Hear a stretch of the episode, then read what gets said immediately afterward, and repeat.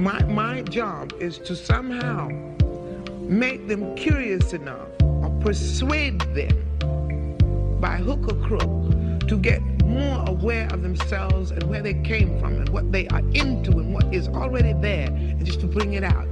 This is what compels me to compel them. And I will do it by whatever means necessary.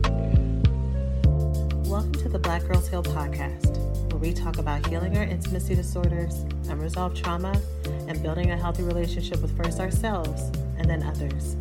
Every episode, we will talk about advice you can apply today to break unhealthy patterns and grow in your self worth. I'm Shena Lashey, love addiction coach and trauma specialist. Let's begin. Hello, hello, and welcome to the latest episode of Black Girls Heal. I hope that you are having a wonderful day, that you're shining, that you're thriving, and that you are living your best life today. And I hope that this podcast episode helps you get a little bit closer to the life that you want and that you desire. So, today's episode, we are talking about the impact of childhood emotional neglect and how it leads to the behaviors of love addiction. So, childhood emotional neglect is a type of childhood trauma. It is the type of trauma that I see in 100% of the people that I serve. No matter whether or not you are connected to love addiction, love avoidance, if you just have low self esteem, anxiety, depression that is caused by the traumas that you have gone through, all the common denominator across the board is childhood emotional neglect. And it is so important to know what this is because I think what trips up a lot of people when it comes to breaking down the root causes of why they may have repeated relationship issues and struggles with low self esteem and they're doing all the right things and nothing is really adding up, nothing is really changing. Maybe they look back at their life and they think, you know, I had parents that sacrificed for me. Maybe they were immigrants and they came here. Maybe they just went through struggle. Maybe they were always successful, but they just worked really hard and they were physically present and gave me everything I wanted. Why do I feel this way? Why do I continue to have these types of self doubts? Why do I keep being attracted to or attracting certain types of partners? No, change that. Why do I keep being attracted to versus attracting? I really want to work on my language and amend what I've said in previous years that we are attracting certain types of people because I really want y'all to know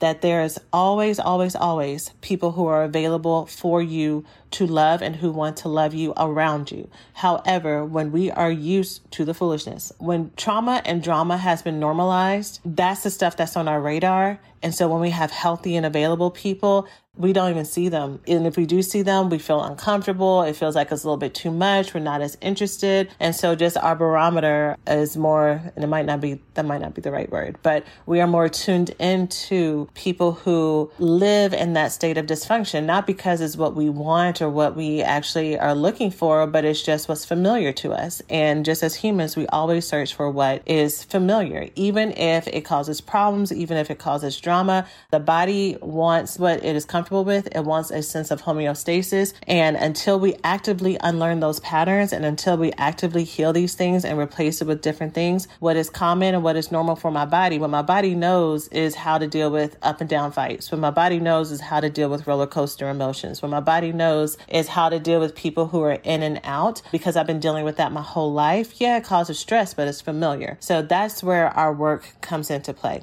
But I think it really trips up people who feel like, I have no reason to feel this way when you look back at it, but childhood emotional neglect is the common denominator. So, we are going to talk about that in this episode. We're going to talk about how and why it leads to love addictive behaviors. We'll come back on a later date and talk about how emotional neglect leads to love avoidant behaviors. But that's what we're going to take a deep dive in today. So, let's go ahead and jump on in. Thanks for listening to this week's podcast. Before we get started, let's take a small break to say thank you to this week's sponsors. Attention to all my proud plant parents. It is time to give all of your plant babies the best nutrition you can, starting from the bottom up, and that starts with the best soil to help them grow happy, nourished, and strong. Coast of Maine is an organic soil brand that is approved for organic growing and has been sourced from ocean waters and farms for over 28 years. With a full range of products that support every garden and lawn, Coast of Maine products are made to restore roots to the natural world. If your soil lacks appropriate nutrients for success, By adding Coast of Maine products, it will help regenerate the healthy microbes in your soil and set you up for gardening success. And if you have a vegetable garden, not only do you benefit via an abundant harvest, but find that there is less need to maintain and feed throughout your season. Maine continually perfects the art and science of sourcing, mixing, and composting products worthy of the people and place that inspired their brand and the healthier world it was built to serve. Maine believes in nurturing relationships with local retailers. The products are carried by tons of local retail partners who can provide advice and insight that is not found in the big box stores. Maine knows from beginner to expert, anyone who takes a hand to the land has something to offer the growing community for gardeners everywhere, which is why I love how they make organic gardening simple and approachable for everyone. So let's get growing. Visit coastofmaine.com to find a local retailer near you. Coast of Maine, like the state with an E.com. Thanks for listening to this week's podcast. Before we get started, let's take a small break to say thank you to this week's sponsors. Okay, so for us to get started, let's go ahead and break down these terms. We're going to break down emotional neglect, childhood emotional neglect, and we're also going to break down what is love addiction in case there are any newbies who are joining us here today. So, childhood emotional neglect is a type of trauma that happens when we are younger, and it is not about the things that happened, it's about the things that didn't happen.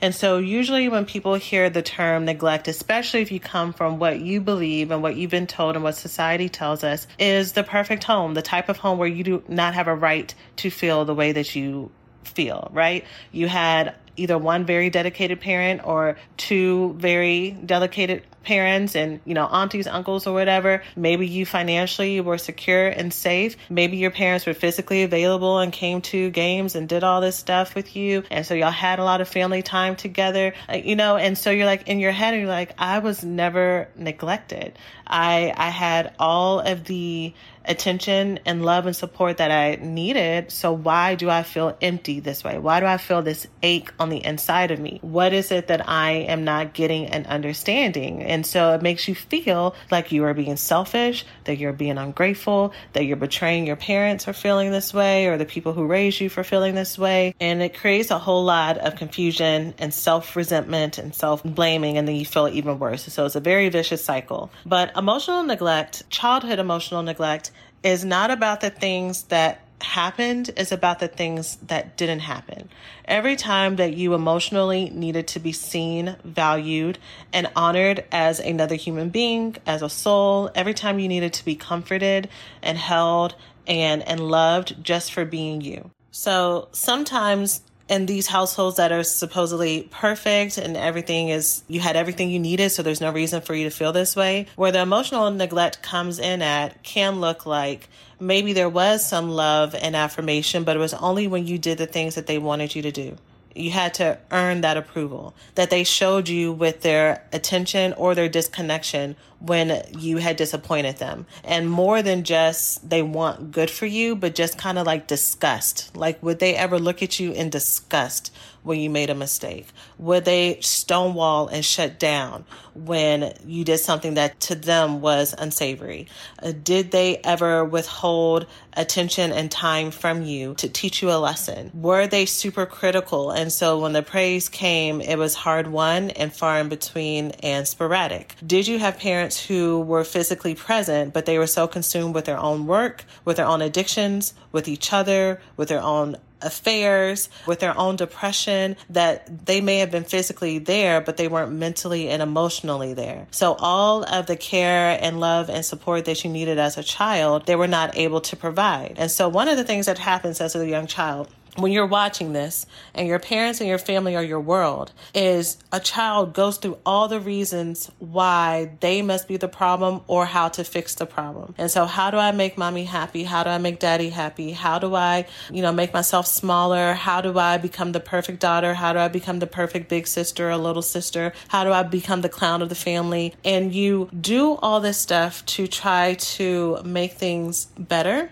And one, as a child, you know, it it was never your responsibility to try to fix them, but you don't know that and you start to believe that it is your responsibility to fix people. You start to believe that this is part of your ownership to make sure everything goes well. And you start to learn that for you to go along, to get along in the family, you have to minimize some of these needs. So let me go back a moment.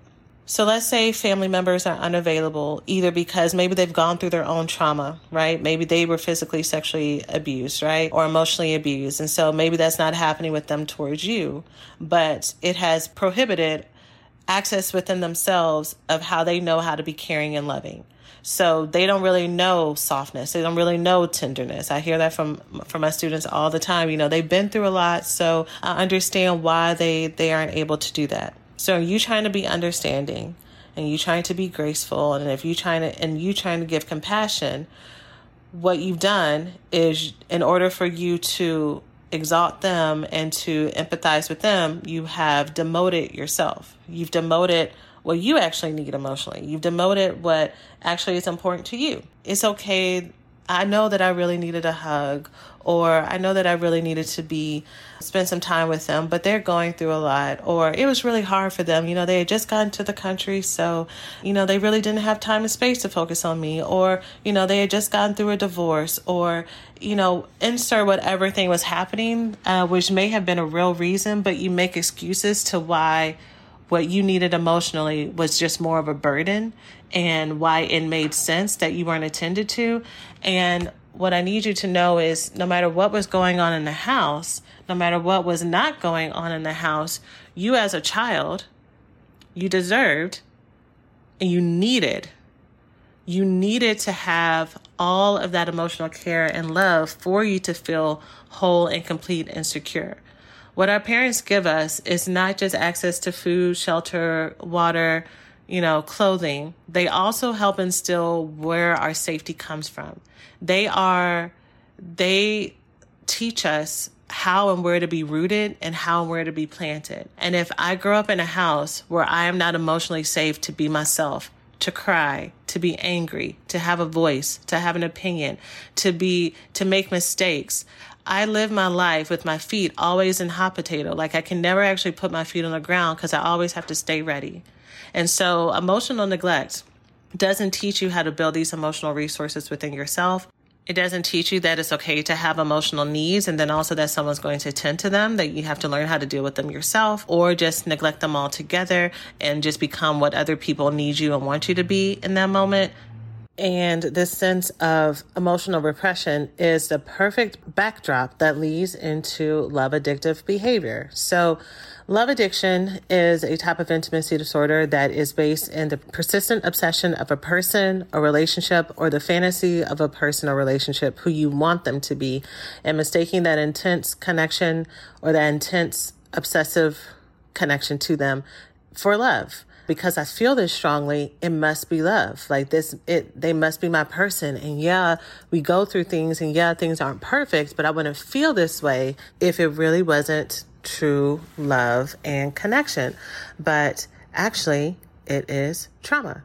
And the reason why it is trauma is one, um, going back to what I was saying at the beginning, if the type of relationship that we're in is dangerous to us emotionally, mentally, spiritually, financially, sexually, and we still are trying to stay there and make it work. And I said dangerous, y'all. Not not inconvenient, not not uncomfortable sometimes. You know, relationships have their ups and downs, but if something is dangerous to us in those ways, and danger does not have to look like someone is knocking you upside the head.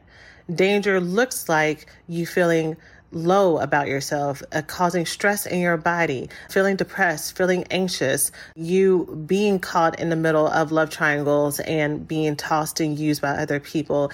When you are a child of emotional neglect, your threshold for what danger looks like and what is unhealthy for you is so low. You know, we talk about the bar being in hell when you experience childhood emotional neglect, you really don't really have a baseline of what the actual bare minimum standard is. There really is no bare minimum standard, which is why sometimes you can tell people what's happening in your relationship if you're still telling people. Because a lot of times love addicts will try to live in secret about what's going on because they feel shame. Because when you tell your friend or family member, they look at you and they're like, What's happening? And you feel like, oh, here you go. You know, you can't tell everybody everything. They're being judgmental and they don't understand. You know, there are circumstances here. They don't know her. They don't know him. And you make all these justifications in your head, but it's because you don't understand what is emotionally, mentally, spiritually, sexually, financially dangerous. But other people who are outside of that, who aren't caught in this traumatic cycle, they see it right? And they care for you and they love you. And as a love addict, again, as a person who is a victim of childhood emotional neglect, you've spent your whole life demoting yourself to promote other people. And so, you know, even if you do see that this is uncomfortable or bad for you, you will sacrifice yourself to be there for somebody else, even when it is tearing you down from the inside out, you know? And so these relationships are the perfect backdrop or the these love addictive relationships are the perfect band aid for those who've gone through childhood emotional neglect because you've been repressing your emotional needs. They haven't gone anywhere. You haven't, no matter how much you try to harden yourself and no matter how much you try to outprove and out out earn or out succeed, whatever your underlying negative core beliefs are, they don't go anywhere. They're there until we work through them. They're they are there until we actually handle them. And just acknowledging that they're there. You know, I hear a lot of people before we start working together say things like, "Yeah, like I've been through some things, but I'm working on it." And I'm like, "How are you working on it?" Well, you know, I'm just trying to be mindful. You know, I'm just trying to like keep my boundaries. I'm like, "Girl, that doesn't mean anything." you trying to be mindful about what's going on without actually one getting to the root of what's happening two looking at what are your thoughts around it three figuring out what your patterns are around why you've been doing what you've been doing four replacing those patterns with different actions and behaviors five hitting the roadblocks of what happens when you try to replace it on your own or when you, even when you try to replace it with help and getting stuck and then asking for help to get unstuck. Six, dealing with the shame and embarrassment that happens when you realize that your smartness and your type A ness and your perfectionism cannot outdo your trauma response. And so practicing self love on the other side of it. Like there are so many layers to working through this, y'all. And we get so caught up and we and we get stuck and we feel shame around it because we are not realizing how deep this stuff goes that this stuff takes active deliberate work help and support to unlearn it and to work through it. Okay. Um, it takes an active choosing of yourself. It, it takes an active choosing to ask for help. It takes an active stepping out and allowing other people to see you in this process. Love addiction is an intimacy disorder. You do not solve a fear of intimacy, a fear of being seen, a fear of being loved, a fear that if someone actually saw me and got to know me, by yourself. That is just reinforcing those fears that it's only safe for me to do this on my own because other people don't want to see all my mess. Other people, it's just going to burden them. They're going to think this is too much. That is literally, that is literally your wound. Your wound that believes you're so much and too much and people don't have time for you. So you're going to work through this on your own because you feel like people don't have time for you and people aren't going to understand you. You know, like it's the snake eating its own tail. And so uh, the first step is getting out of this by asking for support and help and letting yourself not have to have all the answers. And that's for those of us where our trauma has we have to be perfect in order to be loved. I know that's not everybody. I know some people they get to the extreme that they go into is the Hey, uh, we hope you're enjoying the podcast so far. Let's take a quick break to say thanks to this week's sponsors. As our country continues to grow and make new meaning of the intersection between current and historical events, it is so important to stay connected to the voices and the leaders who are influencing what progress, connection, equality, and truth mean to us as Black people. The next generation of influential Black voices can be found on NPR's new collection, Black Stories, Black Truths. Black Stories, Black Truths is a celebration of Blackness from NPR. Each of NPR's Black voices are as distinct, varied, and nuanced as the Black experience itself. In the Black Stories, Black Truths collection, you'll hear stories of joy, resilience, empowerment, and creating world shifting things out of struggle. Every episode is a living account about what it means to be Black today, told from a unique Black perspective. From Bobby Shmurda to The Wire, Michelle Obama to reparations, there's no limit to the range of Black stories, Black truths. Black perspectives haven't always been centered in the telling of America's story. Now they are the story. In NPR's Black Stories, Black Truths, you'll find a collection from some of NPR's best podcast episodes celebrating the Black experience.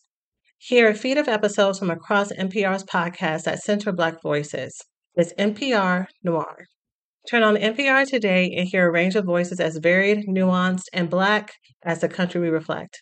Stories should never be about us, without us. Listen now to Black Stories, Black Truths on NPR, wherever you get your podcasts. Hey, we hope you're enjoying the podcast so far. Let's take a quick break to say thanks to this week's sponsors the self deprecation and the self loathing and feeling like you just you're never going to be good enough and other people go towards the other extreme of like i have to always be good enough. Ladies i am so excited to share that for this podcast episode i've partnered with eharmony the dating app that helps people find real genuine connection. And for me this app has absolutely held true to their promise connecting me to a truly incredible relationship and partnership with someone who truly gets me Dating apps can be so hard when it comes to filtering through persons who you may not have anything in common with or who may not be super serious about the process and committed.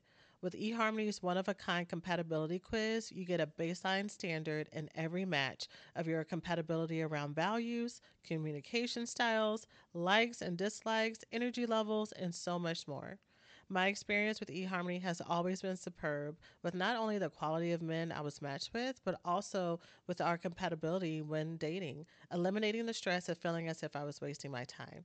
So, join the dating app that helps users find their most authentic relationships. eHarmony, get who gets you and start free today. Hey, we hope you're enjoying the podcast so far. Let's take a quick break to say thanks to this week's sponsors.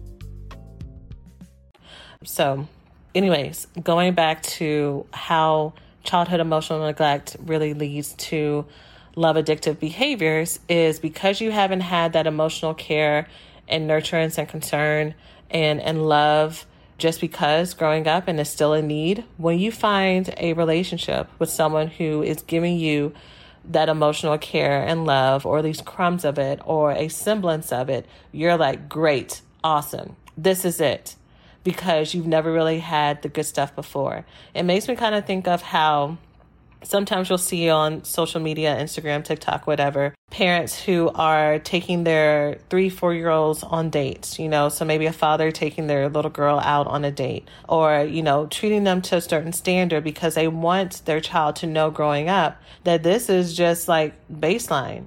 Like, this this should be what you're getting no matter what. So if anyone tries to come to you with some McDonald's or, you know, some Chick-fil-A and acting as if they have hung the moon for you, that you can be like, "Yo, this are you serious? Because your tastes have been refined in this way. And so if you emotionally have been starved if you emotionally have been deprived and someone starts to send you good morning texts every day you're like oh wow this is something special if you have been told that your feelings and emotions are too much and you have a date that's three or four hours and they listen to your life story, you're like, oh, wow, they really understand me. When really your friends and family members should be holding space for you like this all the time.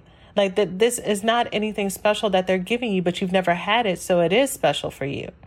When you have someone who wants to spend lots of time around you or with you, when you have been ignored and overlooked or scapegoated your whole life, or maybe you grew up in a family where there were two people physically present in the home, but they were so caught up with work or caught up with their own mental illness or caught up with their addiction, and you have someone who's always available with time, you've never had that before, right? You never had that level of attention. So now this must be it. I have someone who I finally get and who gets me.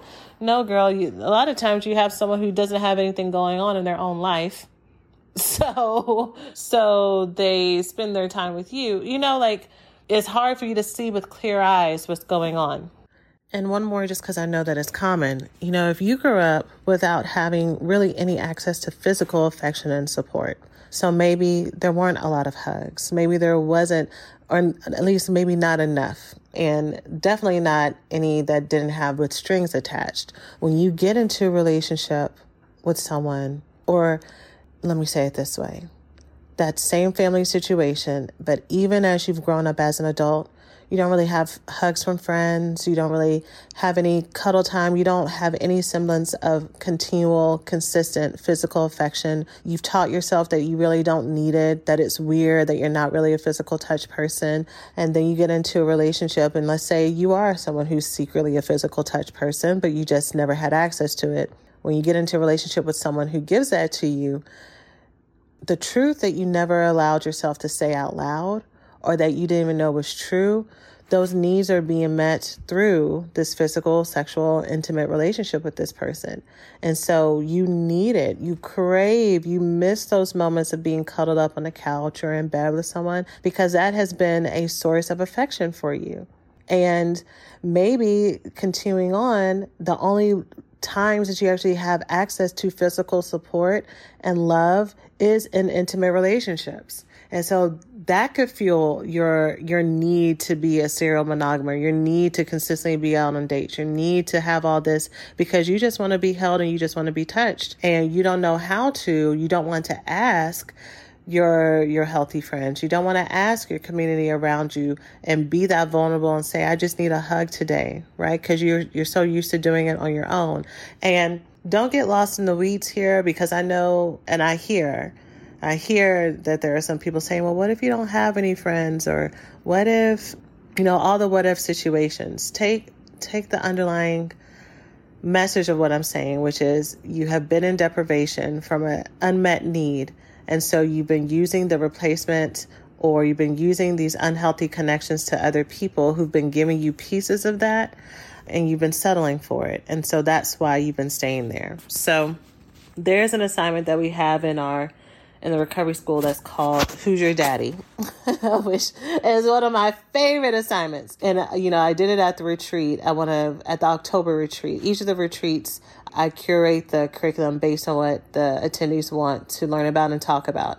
And so at the October retreat, they wanted to talk about dating. So we did the Who's Your Daddy exercise. And so this exercise basically helps you see, okay, who, what, what are the patterns that I've been recreating? Who who have I been dating? What what are the invisible things that I've been trying to look for and why? Whatever what have I been hoping to get from this and how do I start this process on starting to give it to myself, right? And it's only by by the awareness of this stuff that we can actually start to break the patterns. It's not about shaming ourselves and guilting ourselves. I really I really really hope that if you're in this process where you're just starting and you're you're coming to a place where like I'm tired of being sick and tired and you're feeling a lot of regret, you have done the best you've known how with the information that you've had. And you may that may go in one ear and out the other. I know sometimes it does for me or it has for me in the past. But it's true. You didn't know what you didn't know and you're still learning. So how how can you fault yourself for not being prepared with what is the base minimum standard. How can you fault yourself for you as little girl just existing in your family unit, just existing and not being attended to and loved? That wasn't your job to try to teach other people how to love you and don't forget me and remember me and, and hug me and love me. That was your that was your birthright. You've always deserved that.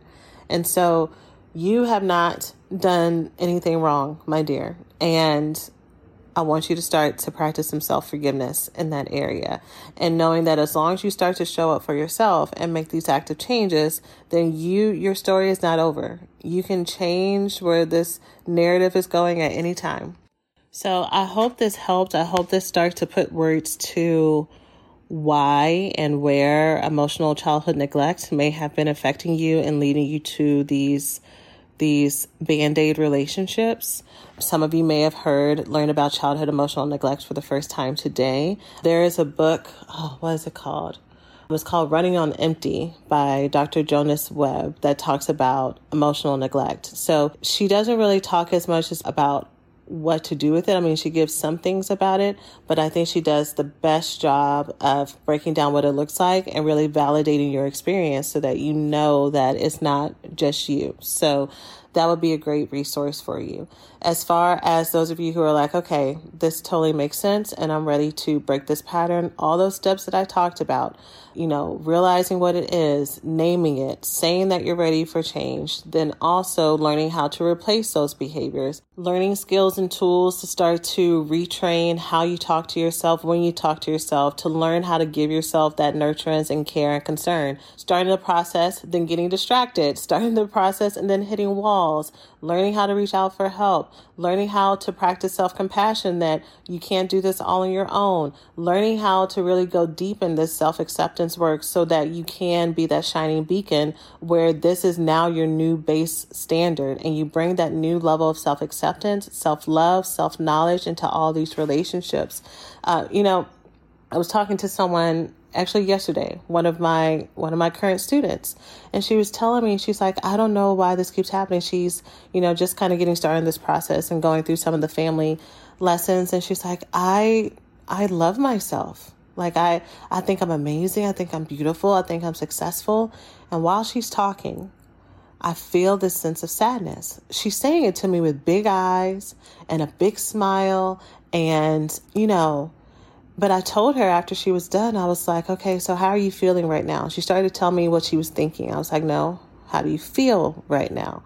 And, and so then she told me some positive feelings. And I was like, well, is there any part of you that feels any kind of insecurity and lack and fear? She's like, oh, yeah, yeah, I do. So we talked about that for a little bit. And I was like, so I want you to notice that when I asked you what you were thinking, what you were feeling, you told me how you thought. And also, there are all these other negative things that you weren't really being in touch with or that you knew about, but you went directly towards the positive ones.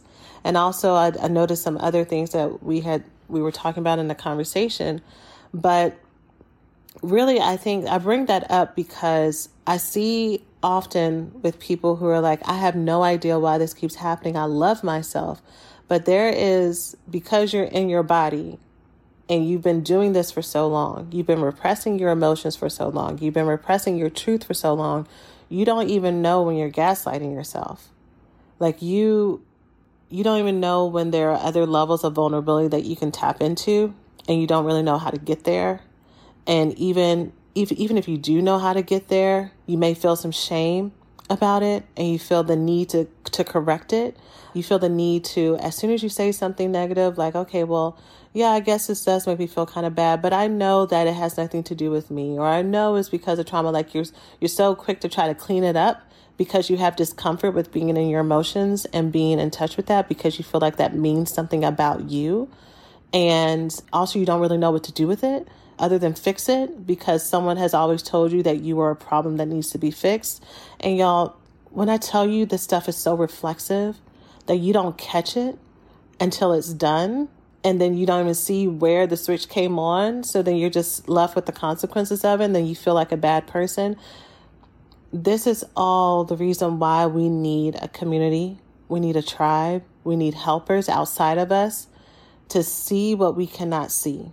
Otherwise, we stay stuck in these cycles over and over and over and over again to the place where we either just say, okay, that's it, I give up.